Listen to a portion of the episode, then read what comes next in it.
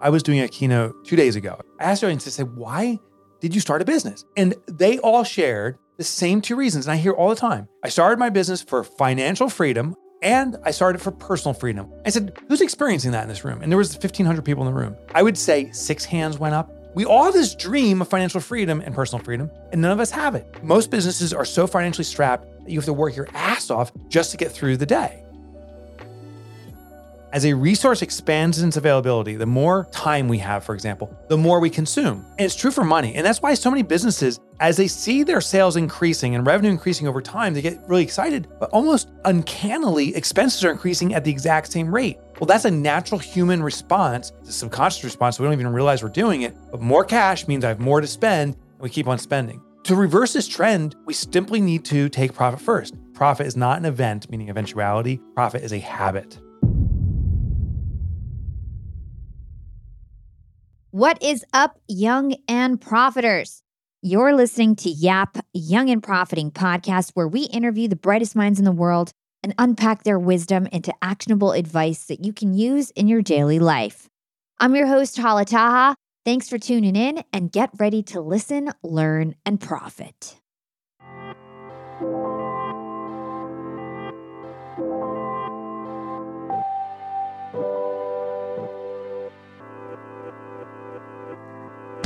Mike, welcome to Young and Profiting Podcast.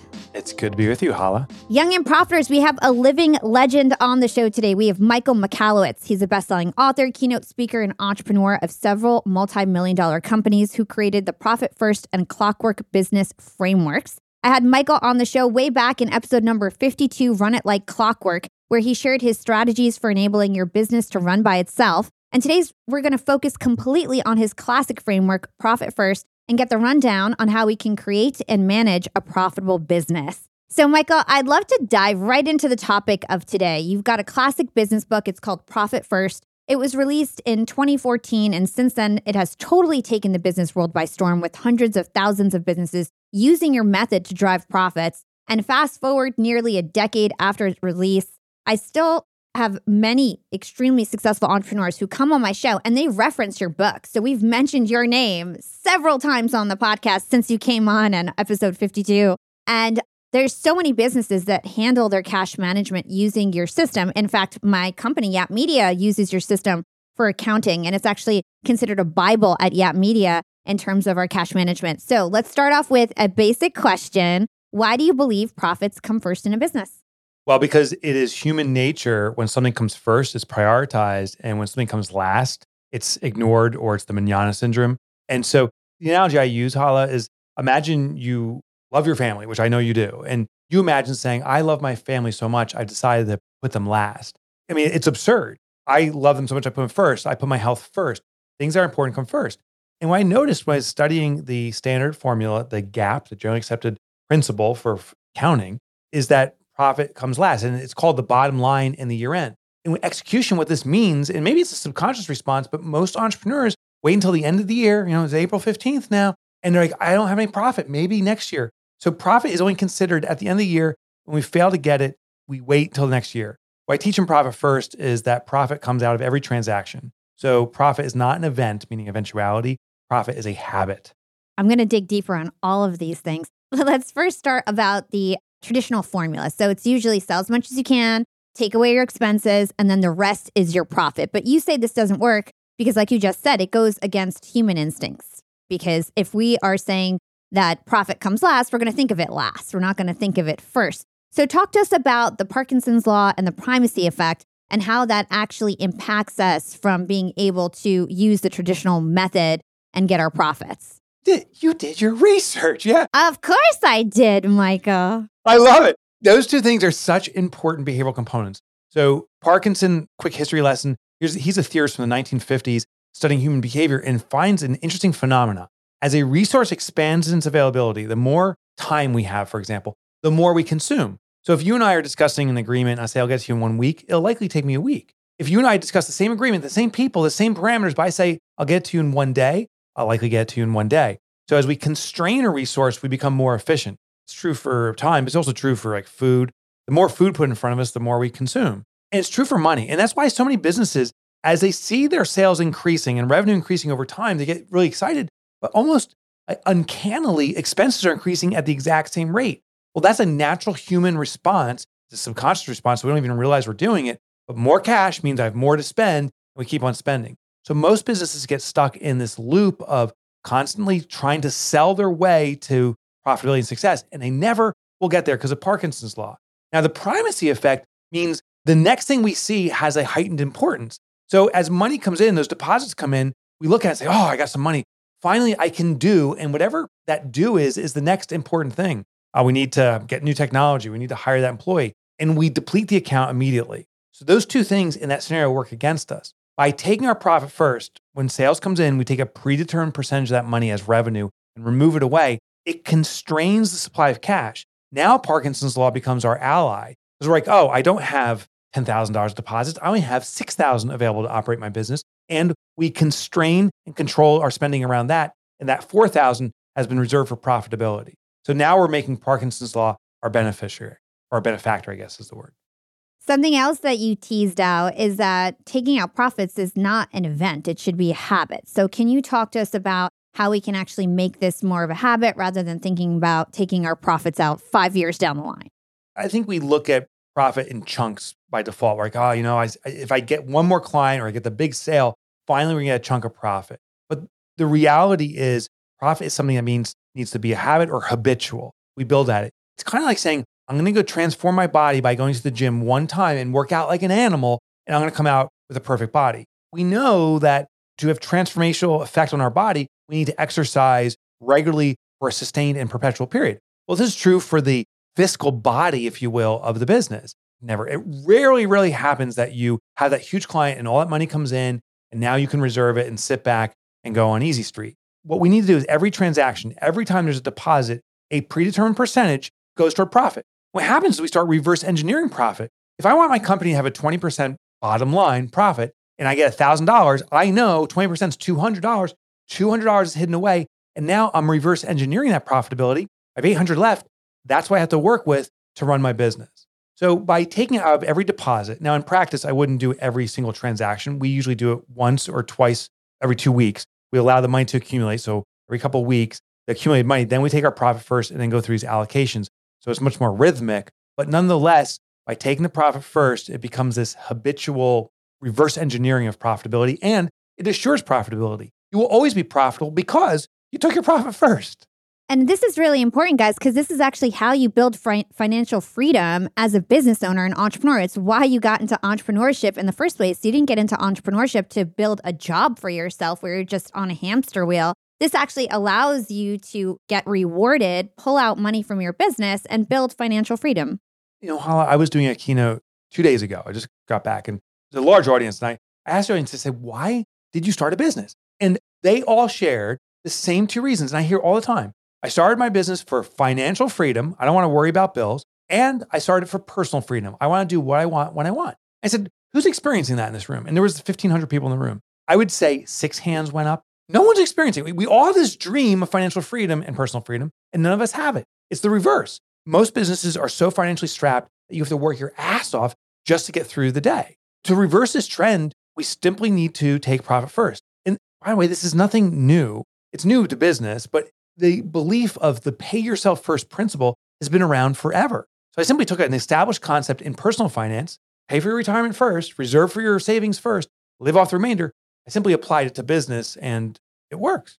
It does work. This is why hundreds of thousands of businesses use it. So at the end of the day, Profit First is really a cash management systems. And one of the most innovative parts is the fact that you say you actually need to split up your bank accounts into smaller chunks. And this is something that we've actually adopted at Yap Media. We love it. It's really helped improve the things that we do in terms of the transformation before we were doing this to after things are running a lot smoother and peace of mind as a business owner for myself as well, knowing we have like money for taxes, money for this. It's like I'm not constantly worrying about stuff. So, for people who are unfamiliar, what is the advantage of actually taking all your money and splitting it up into different accounts? And then we can get into the, the types of accounts and everything. Sure, sure. So, the technical definition of this process is called fund pre allocation, meaning we're taking money and assigning it a responsibility before we spend the money. So the concept is that we set up multiple accounts at your bank. And I got to underscore this a million times.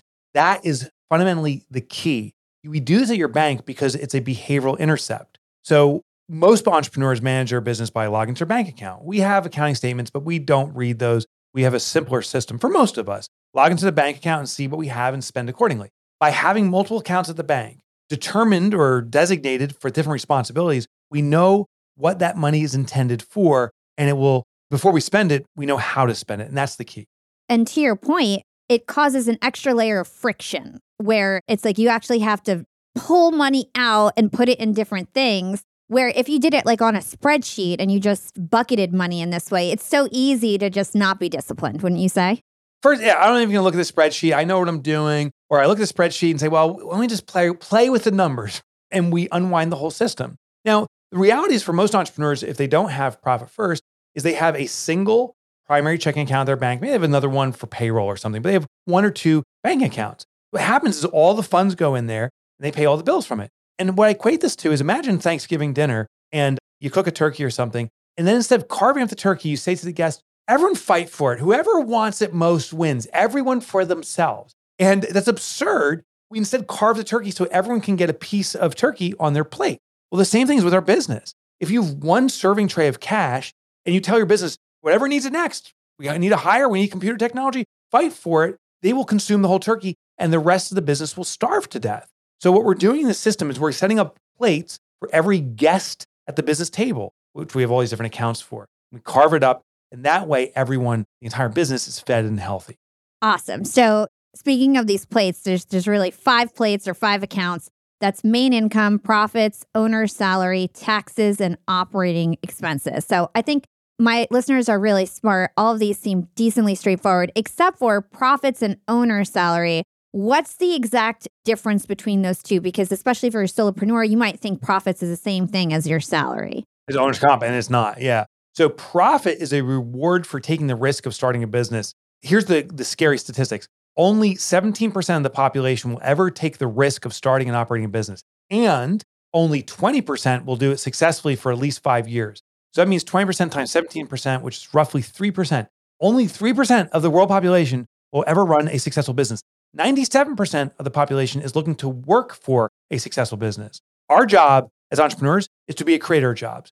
And the profit account is a reward, is a thank you for taking on this risk that only 3% of the people ever pull off. So just like if you invest in private stock, I, I have, um, or public stock, I own some Ford stock. Ford sends out a distribution check, profit distribution. I don't run to the Ford factory and say, oh, I got to earn this now. And I definitely don't return it to them and say, oh, this is a plowback. Let's go for it. I say, I take in risk. I want the value to increase, but it could decrease. This is a reward for doing what almost no one else will do. Our business, we hope the value will increase over time, but we've taken the risk. It may collapse. Profit is a thank you for supporting our global economy owner's salary or owner's compensation is the pay for the work you do within your business. So most small business owners work within their business. And if Hala, if I had to replace you, I suspect you're the best salesperson for your organization, you're the best spokesperson, you're the most knowledgeable, you work your tail off for this business. What would I have to pay a person to replace you to do the same thing? 100,000, a million dollars. It's a big freaking number. That's all I know. Well, that's the number you deserve to make because your company found you. It has you. So your company must pay you. And if it doesn't pay you appropriately for what you're doing, it's a matter of time before we resent it. Most business owners say, ah, screw my salary. I got to pay everyone else. And years later, like, I hate my company. I am starving here. So owner's salary is to pay you for the work you do. This is what your lifestyle should be adjusted to. Profit is the bonus for taking on risk that almost no one will do or take on. So let's talk about how we actually get our TAP. So you call this target allocation percentages. So again, the five buckets are main income, profits, owner's comp, taxes, operating expenses. And we have to put percentages for each one of them. So why don't we start with profits? How do we determine the ideal percentage that we should allocate towards profits? So what I did, and I'm not trying to be pitchy here, it's in my book, but you can get online for free. I and my team analyzed a thousand businesses in all different industries, media industry, restaurants, manufacturing, professional services we found that there is a percentage that the fiscally elite, the best performing companies in any industry will do. Now, it's based upon different revenue ranges. So, a smaller business, say you're a brand new startup, you make 250,000 or less in revenue, which in the service industry is typically a single person operation. if that is your case, you'll probably take a diminished profit of maybe 10%. You'll take an expanded percentage of owner's salary, maybe 50%.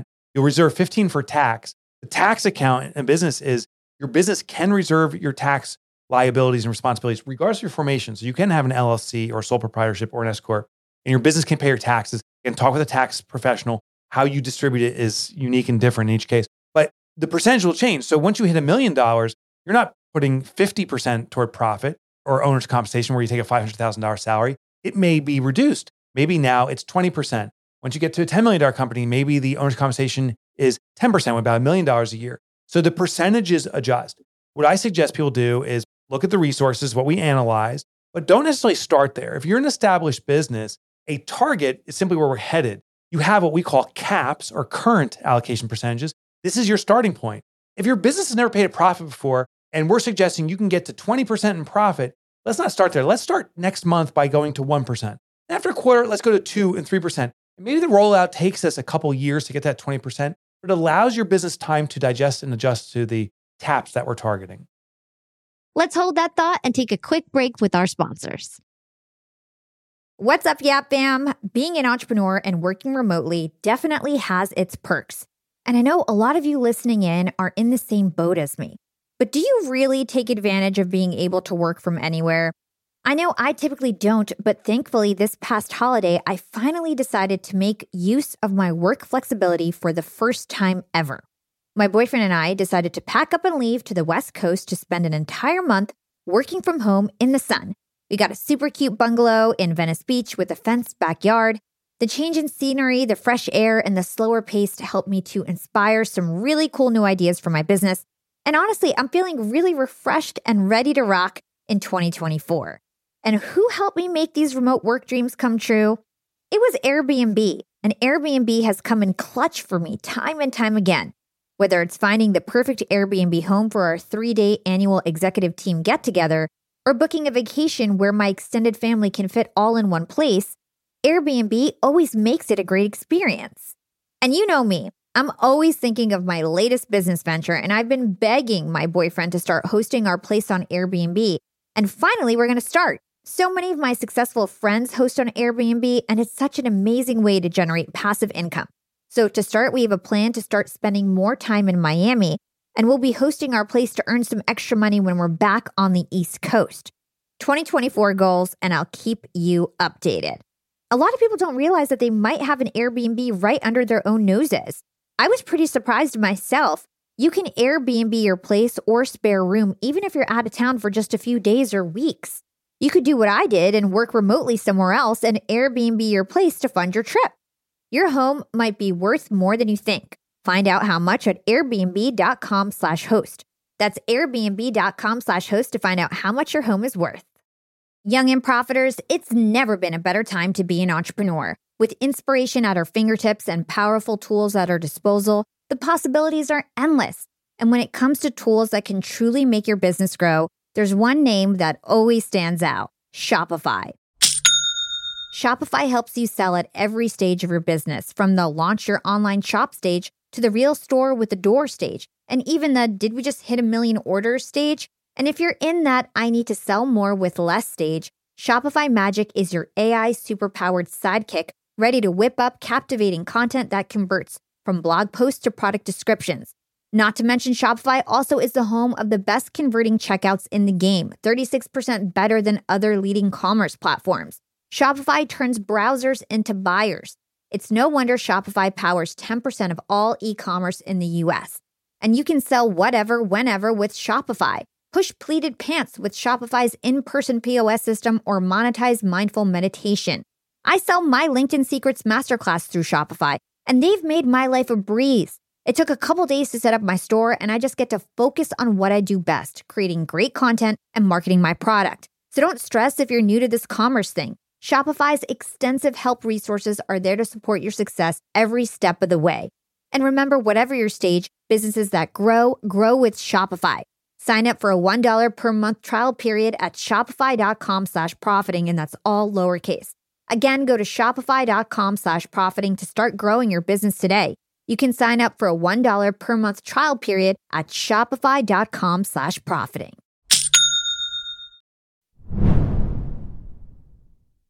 So I love that. And I want to kind of dive deeper on that point. So you're saying take baby steps. Just start off with saying, all right, I'm going to allocate 1% to profit, 2%. At the same time, we should be reducing our operating expenses by the same amount, right? So explain to us why we should do that.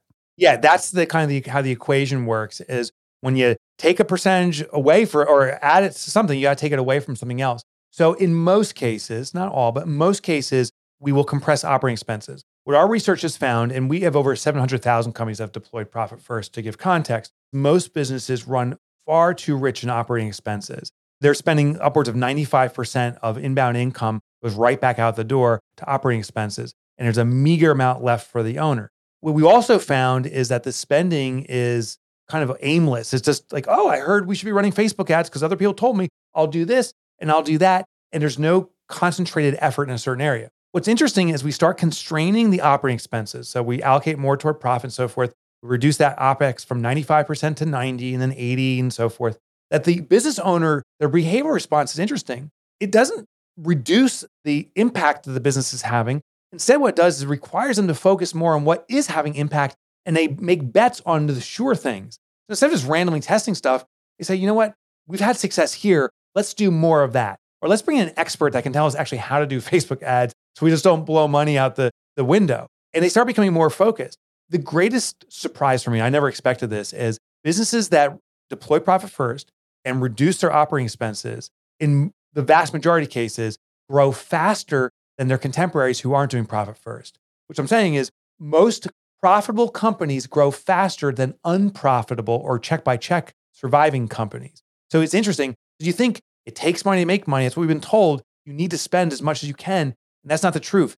You need to be innovative as much as possible. And as you control and constrain OPEX, you become more innovative, more prudent in how you spend that money. Yeah. And I definitely want to go pretty deep on that in a little bit. And it's so true. I think that everybody could look at their operating expenses right now and find one to 5% of like quick things that you can do to just streamline things, reduce your costs, and then allocate that towards profitability instead. It could be just cutting softwares that you don't use anymore, looking at user seats on all your different platforms and, and realizing that you're paying for 10 seats that you don't use and just little things like that. So true. So I started investing in companies again, and we just invested in a social media company. And the first thing we did is exactly what we said. We said, Where's that? We said 10%. We said, Where's the 10% we can cut? And we did it within a month. And the business has gone on unabated. And there was no damage, no nothing. It's like, oh, we had a subscription that we thought we were using, but we realized we weren't. There's so much of the stuff that is just being spent automatically that we were cut it. We were able to cut it. And we all went to profit immediately. We brought cash stability to the business within a month just by cutting unexpected or unnecessary costs. So, question for you. I've always known that when you're running a business, you really should have three months of safety net money in case something goes wrong three months to cover all of your operating expenses so you can pivot figure like like let's say covid happens again and your whole business goes under. So where do we keep that money? So we set a we call it the vault and the vault is a bank account that we have with a secondary bank. So these bank accounts we call them the foundational five that you're talking about. We keep at our primary bank. We then set up other bank accounts with other institutions with the intention of making it hard to access so we don't have online banking typically we don't have starter checks ever we don't have an ATM card. And so in our case, we go to the extreme. We have six months of reserves for full operating expenses. And here's something that's interesting with three months or six months reserves, that can stretch far more than three months because if COVID happens, you don't just sit here and just keep spending money. After month one, you're like, oh, this is not going to come back. I need to start controlling costs.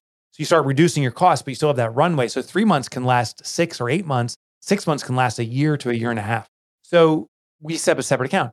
Now, what we did here at our office is we use an online bank in this case, but Kelsey, who's the president of our company, she has the username for the account. I have the password, but we don't know, the other doesn't know the party, the other's code. So it's kind of like the nuclear keys, like, you know, to unlock a nuclear system. She has to enter the username, and she blocks it. I enter the password, and we're in the system. then we can access this vault. But no one can make a rash decision. I can't go in there and say, I need the money real quickly for the business and take it, nor can she. So separate account, out of sight, out of mind, reserve that money for at least three months. I really, really love that advice. I didn't know that. So I'm going to start implementing that at Yap. How about debt? What do we do if we have some debt that we need to pay off? How do you suggest that we handle that?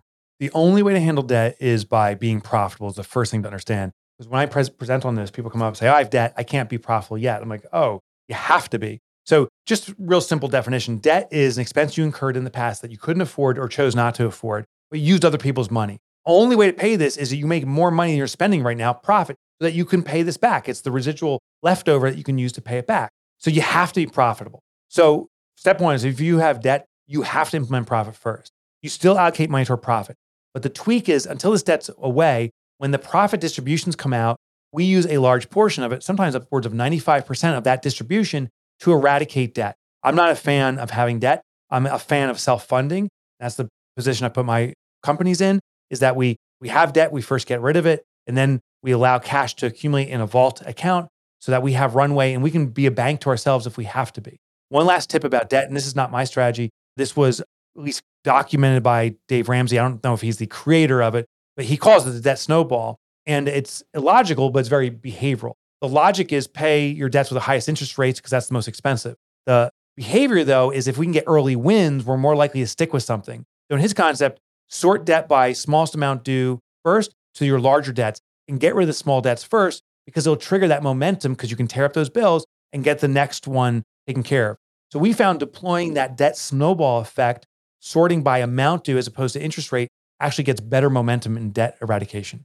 That's super helpful. So let's talk about the profit account again. So I'm a business owner, and I have to say, I am pretty guilty of never taking money out of my profit. I never do. I always reinvest it back in the business. I pay myself an owner's salary, and I sort of just like let this pile of cash sit there. Actually, all my three months reserves is like in my profit account, right? So I need to pull that out and all of that. So, what's your best practices in terms of uh, taking out profits and sort of the mentality you touched on it a bit in terms of the fact that you need to reward yourself. You're the one who's taking on the risk and everything like that. But I guess, like, what would you say to me? I'm guilty of it. I'm not taking my profits out. So, what would you say to me? It's, it's usually a scarcity mindset that triggers that, meaning I'm afraid the business can't do this on its own yet. So, I'm going to put the money back in. It's like, like starting riding a bike with training wheels. And every time you start getting momentum, you're like, no, no, put the training wheels back on. And you never allow yourself to get the training wheels off.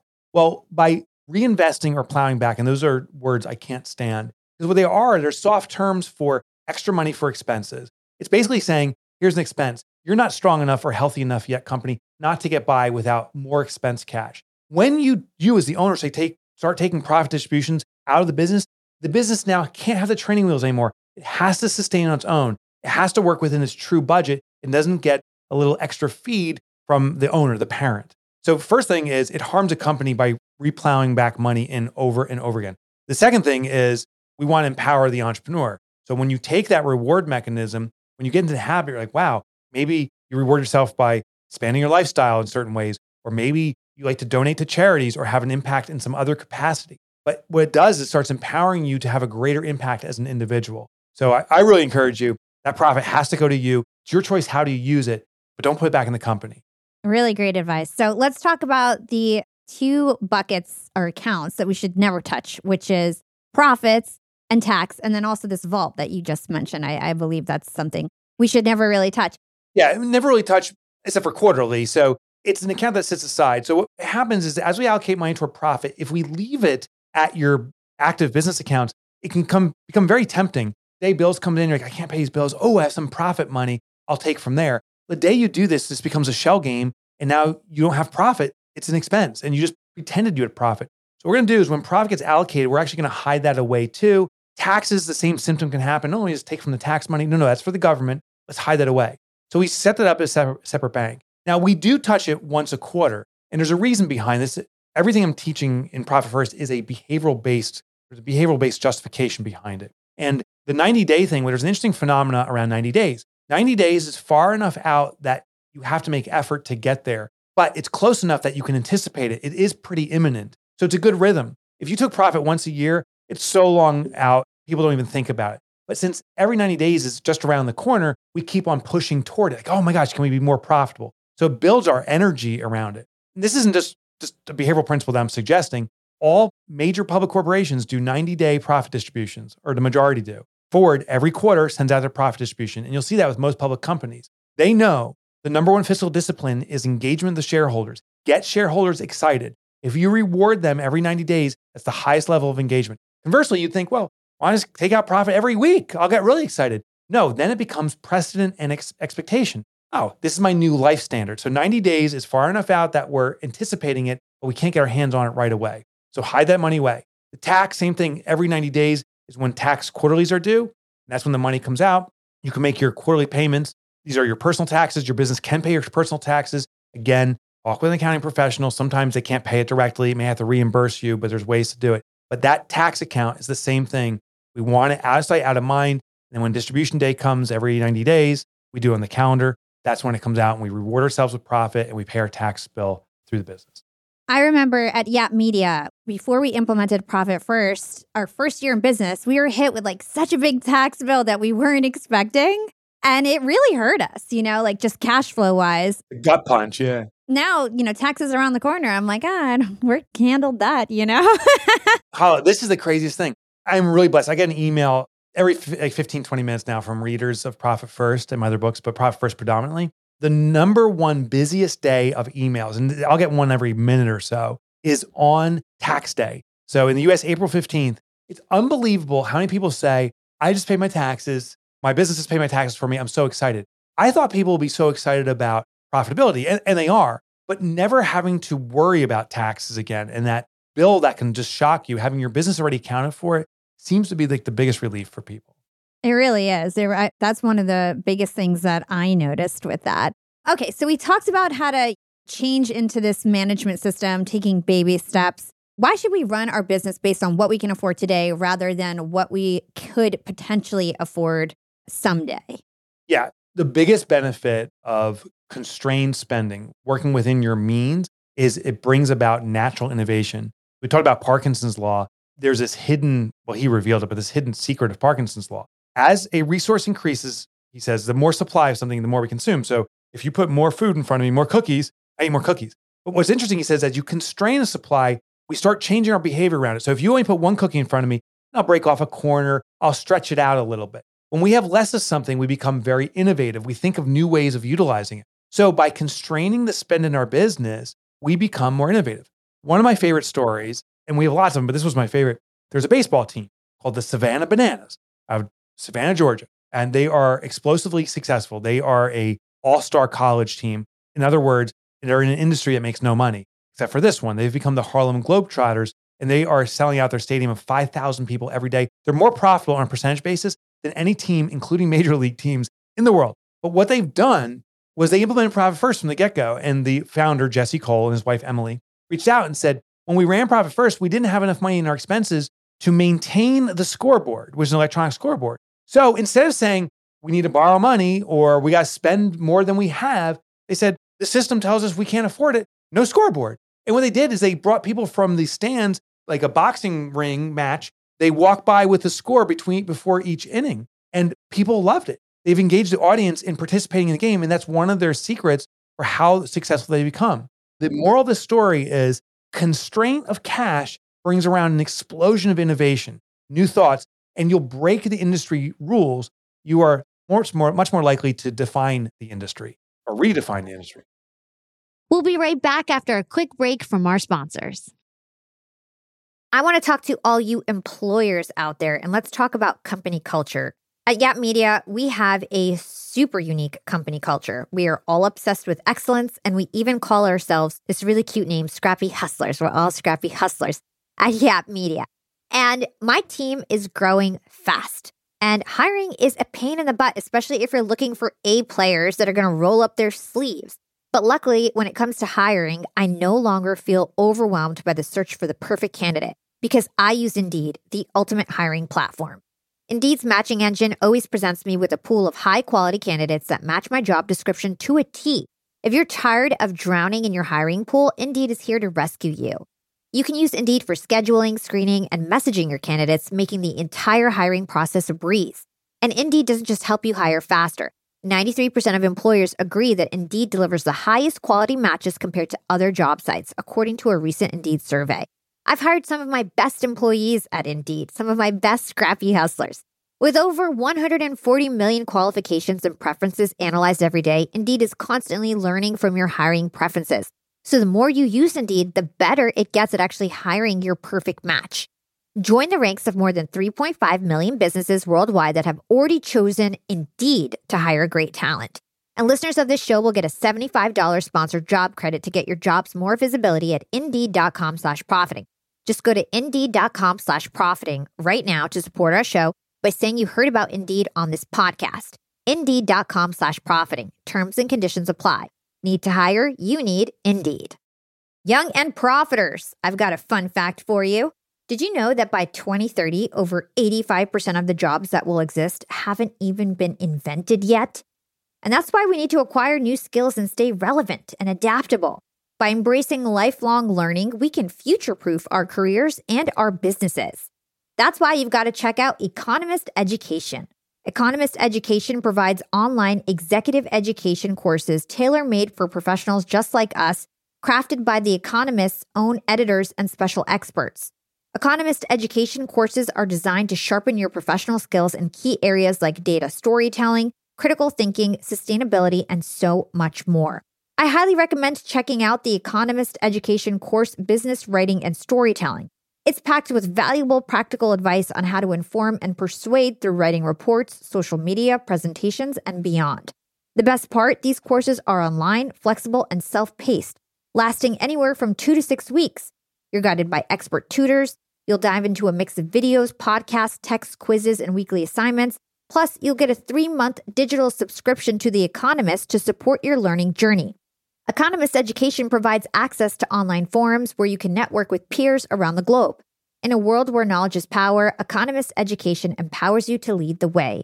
Economist Education is an incredible way to stay ahead in business. And I've got a special offer to get you started. Get 15% off any course only available by going to my special URL, education.economist.com slash profiting and then enter the promo code profiting at registration. This offer ends on March 31st, so don't wait. For 15% off, go now to education.economist.com slash profiting and use code profiting. Again, this ends on March 31st. If you want 15% off, you've got to go to education.economist.com slash profiting and use promo code profiting at registration. I love that. Another way to make sure that you're not depleting resources is to make sure that your product offerings are really focused and that you're not all over the map in terms of how you're servicing your clients. So, can you talk to us about that? Yeah, hashtag truth. I mean, like, that's a truth bomb and a half. That's fact, Hala, is that the more variability, the more we dilute our ability to be good at any one thing. So, when we constrain cash again, when we reduce our operating expenses, we become super efficient. The analogy I use here is a doctor. Imagine you had a heart scare and you get rushed to the hospital and the doctor comes to you and says, I'm a heart surgeon. I'm also a neurologist. I started studying geriatric care. I'm thinking about doing pediatrics, doing all different things. I really enjoy it. I'm thinking about becoming a chiropractor next. What's your confidence in him versus say you go into the hospital and the doctor approaches you and she says, I only do heart surgery. In fact, that's the only thing I practice. The exact case you have, I've done you know 600 operations in the last two years. I have a 99.99% success rate. Who do you choose? The one who's doing everything or the one person that can save your life? Of course, the one person that's proven they can save your life. Now, this analogy translates to business. No, we're not necessarily saving lives, but you're transforming lives. You're having a major impact on business. Consumers want, most consumers want the person who is most effective at curing their biggest need. And the only way to do that is to do the same thing over and over again. That doctor, that heart surgeon that's done the 600 heart surgeries, learned 600 times over how to do it even better. The one heart surgeon, neurosurgeon, geriatric surgeon has done about three heart surgeries and hasn't mastered it yet. The best customers want the best masters. Totally. That way you'll be able to charge top of market. Your team's going to be like highly trained because you're going to have SOPs for everything because you guys are doing the same thing over and over again. There's no different variables that everybody has to keep track of in terms of every account is different or every way that you do do it is different. That's how you really get efficiencies.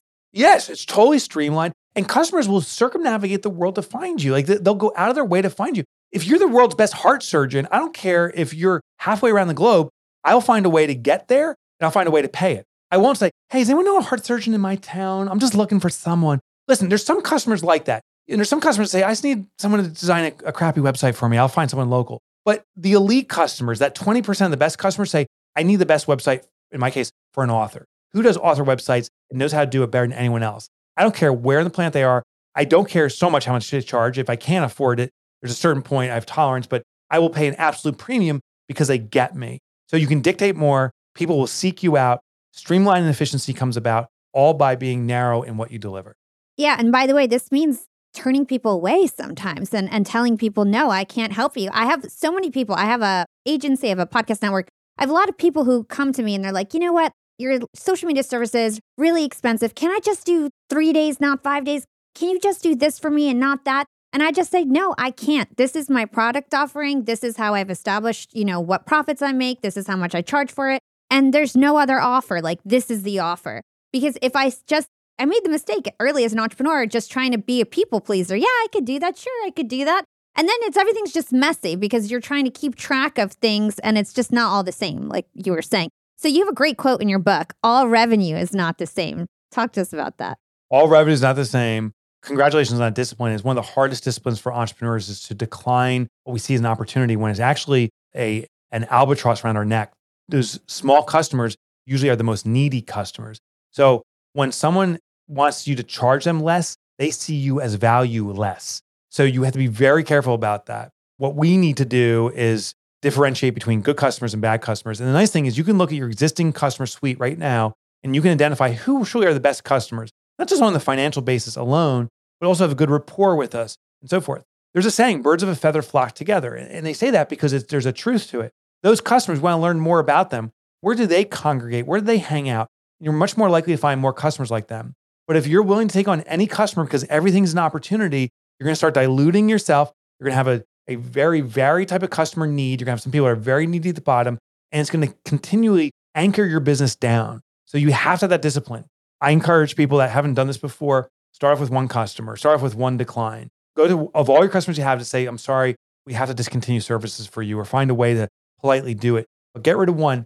Notice the drop in revenue will be unnoticeable, but the improvement in your emotional state will be radical. You'll go to sleep without thinking or worrying about this person. Transformation internally is radical. And that starts bringing the strength to do more of this. And as you free up from worry, as you get rid of the low hanging customers, now you concentrate more on your better customers and they often start to flourish. You're more available for them. They may even demand more. So, most cases, by eradicating the unfit customers, I'm not saying they're bad people, I'm just saying they're not a fit. Get rid of those unfit customers. Often I see a revenue boost within a few months of that just because the emotional state for the owner and the team has changed. Now they're focusing forward with their best customers. Yeah, I definitely want to talk about an example that I did at my company with this because we had an initiative in 2022. We called it Nice Clients 2022. And that's because we had an influx. When I first started Yap Media, the agency, we had lots of interest and lots of celebrities and big CEOs, billionaires and these were very egotistical clients. And we ended up with some really big accounts. The profit was great 20, 30K monthly retainers. It was really hard to just walk away from that money. But I noticed that we were losing employees. The morale was down compared to when we first started. It was getting inefficient. These clients wanted more and more and more. And although they were paying us so much, they wanted us to do everything. And we kind of just felt like we had to answer to every beck and call. And they were calling me on my cell phone. And it just was crazy. And so we're like, all right, we're going to have to say goodbye to these big monthly, you know, retainers and do what's best for our company and company culture. And so we actually let go of like two huge accounts. And it hurt in the short term, but long term, I was freed up to come up with new, innovative, scalable ideas. I started my podcast network, I started my masterclass. These are all things that have already made up for that revenue plus some and are more scalable than a talent heavy agency. So it just goes to show that sometimes you got to eat it in the short term, but it's it's good in the long term. I have a very vivid memory of myself of getting rid of a customer when my business was at a point where we needed money and it was a substantial revenue opportunity. But this person was so rude to their own employee. We were doing a conference call, so rude. I was shocked. In that moment, I said, I'm not doing business with this person. By the end of the call, I said, I'm sorry, we just can't serve you. I hung up the phone I felt this relief. I felt panic still, like I need this money. I was like, I finally stood up for not allowing that kind of behavior, and I would never will allow it again. And it became such an empowering feeling. I think when you have that empowering feeling, you also become more confident, which makes you a more effective salesperson. So it starts that upward spiral for sure. I love it. This is such an impactful method. I recommend that everybody go get profit first. Like I said, it's like a Bible at Yap Media. A couple more questions before we close. I know that you mentioned that or we mentioned that this is the path for financial freedom for owners and entrepreneurs. So, how can we take this system and then once we get our profits, how do you suggest that we manage those finances and break those apart? I knew that you mentioned that there's like personal accounts that we should have as business owners as well. Yeah, there's personal accounts. Yes. I have a chapter in Profit First called Profit First Life. And there is a parallel between our finances at home and finances at work, or I shouldn't say link as opposed to parallel, meaning if I am doing poorly at home, but the business is doing well, I will leech off my business and cripple it. Or if I'm doing well financially at home, my business is struggling, I'll start funding it. So both will go down. So we need to have this financial acuity and comfort, not just a business, but also at home. We do the same thing. My wife and I implement this when we implemented Profit First for our business.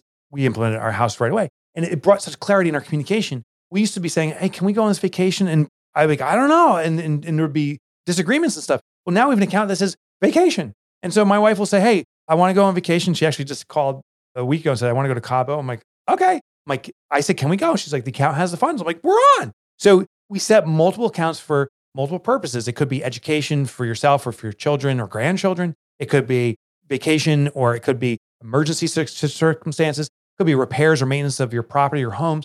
So we have, and I went a little bit in excess, 17 accounts now. But what happens is money flows in my income and then gets pre-allocated based upon percentage at home to all these different accounts. And it's brought with me and my partner, my wife, absolute financial understanding and acuity. We both understand where, the, where our financials are at home without having to have discussions or sometimes arguments over it. No more. We know exactly where we stand. So it's the same deployment in our personal finances. And just a hot tip for everybody I use Brex and it's free to create as many accounts as we want. Are there other bank accounts where it's free to just have as many accounts as you want? Yeah, my favorite bank, hands down, is called Relay. And what's so interesting about Relay is they've become certified in Profit First. So you can go to Relay Bank or it's relayfi.com, I think financial institution. And you go in there and it will say, Do you want to set Profit First account? And you click yes, and it goes, it rolls them out. It's a no charge, no fee bank. And it'll even do now automatic allocations. So you can say 10% to profit, 15% here, and you say, Boop, and it starts doing the allocations for you. So they're a great bank. Awesome. Well, they're not a sponsor of Yap, but maybe we'll reach out to them. well, we got, yeah, we're gonna have a little talk with them. All right. So, Mike, you have a new newish book came out in 2021. It's called Get Different. It's a marketing book. What can we expect in that book? Because if it's anything like your past books, I'm sure it's brilliant. Well, thank you. I'm extremely proud of this book. And what I did is I deconstructed what is the most effective marketing for small business. Businesses under $25 million in revenue, but my sweet spot is companies under a million dollars in revenue, really small enterprises. We don't have a budget for marketing. How do we do it? And I boil it down to three key elements. makes an acronym DAD, D-A-D, and subsequently I heard every dad joke on the planet now. But the first D stands for differentiate. The only way to get noticed, and this is all again behavioral mechanisms, is if something is unexpected. If you ever walk down a street and you do that double take, like what was that? It's because your mind registers something unexpected. So do something unexpected. Now I'm not saying outrageous. I'm not saying weird. Something that's inconsistent with the common noise. The second thing is it also must be A, attractive, meaning when someone takes a double look, you have them for about a millisecond. Now you have to win them over and saying, oh, that's for me. So what does your audience need to hear first? usually it's that you acknowledge their pain. Are you feeling this? Or you talk about the benefits. Do you want that? You don't talk about features. Then the last part is direct. And direct is now they have this what action they need to take. And the key is what micro action? What's the first small step that they will safely take? So if I draw into my car lot because I got that flipping balloon thing and you come in and say, I want a new car, and I say, well, give me $100,000, we'll find it, you're done. Like, are you kidding me? It's so outrageous. But if I say, hey, would you give me your cell number? I can send you pictures of our inventory. That's the small first ask that gets the momentum going. So Get Different talks about how to use the DAD model, differentiate, attract, direct for small businesses to start winning over business opportunity after business opportunity. I love that. And we have so many small business owners who listen to the show. So I'd love to have you come back on, give us your marketing advice, and then I can do some sort of like best of Michael Michalowicz episode. Oh my God, I would love to. I'm definitely going to do that. All right. So the last two questions that we ask on the show is what is one actionable thing our young and profiters can do today to become more profitable tomorrow? Real simple. Only set one account. So we talked about the foundational five. You can do this in your personal finances or your business, you choose, but uh, call your bank and set up one additional account and call it profit. Then any money that comes into your personal account or any money comes into your business account, take 1% of it and move it into this profit account. The reason we do 1%, it's so small, is it's not going to negatively impact your lifestyle or your business lifestyle, but it's going to have a very positive impact on your mindset because you'll start seeing cash accumulating. When you see that this can work at such a small level, it's just a matter of time before you get momentum and expand it out. That's great. And what is your secret to profiting in life? And this could be relationships, financial, how, however you want to think of profiting. It's funny. One of the secrets, I guess, is just something I discovered in the last year or so. And I've really been practicing this. I meditate every morning and I have a ritualized morning. And one thing I ask myself, and I have stopped asking, will I be successful in life? I've been asking, will I matter in this life? Because when I take my final breath on this planet, I don't know if people will say, oh, he was successful as much as Mike mattered. I think that's the more important thing. That, that's what people remember. So I ask myself every morning, am I going to do something today that matters? And that has changed my trajectory and actually brought more energy to being of support to my fellow humankind. Oh, I love that. That's so beautiful. Michael, it was such a pleasure to have you on your sh- on the show. You are so smart and this was one of the most actionable, no fluff podcasts that I've had in a while. So I really enjoyed it. That's my goal at Young and Profiting to be actionable. I think people are going to be taking a book worth of notes. So thank you so much for your time. This has been a joy, Hala, as always. Thank you. Thank you.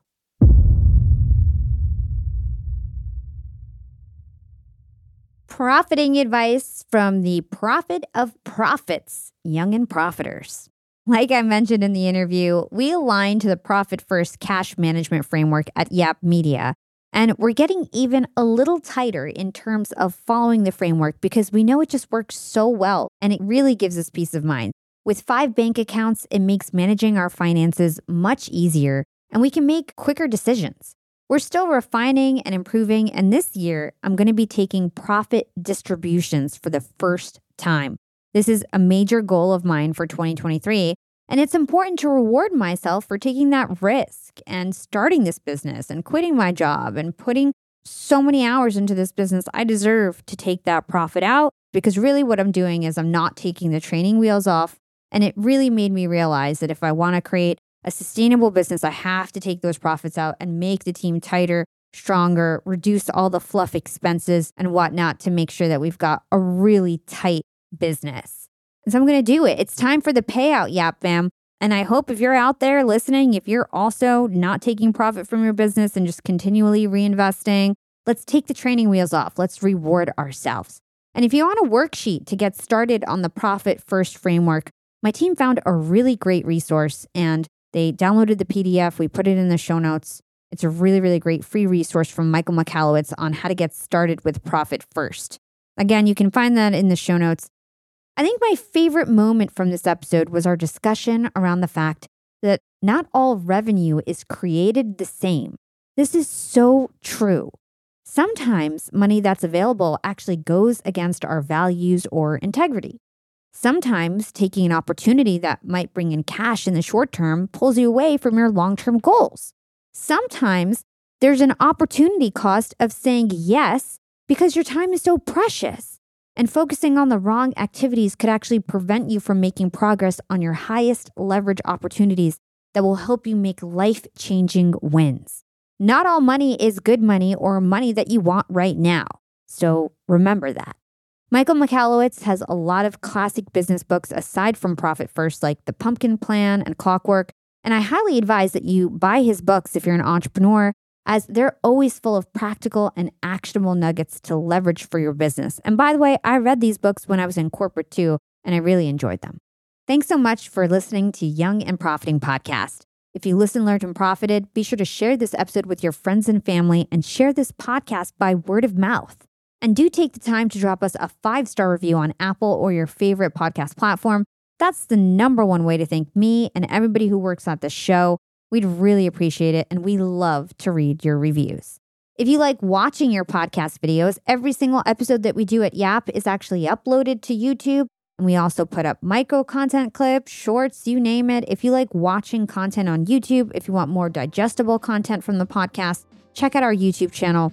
You can also find me on Instagram at Yap with Hala or LinkedIn by searching my name. It's Hala Taha. Big shout out to our amazing Yap team. You guys work so hard and I appreciate you so much. This is your host, Hala Taha, signing off.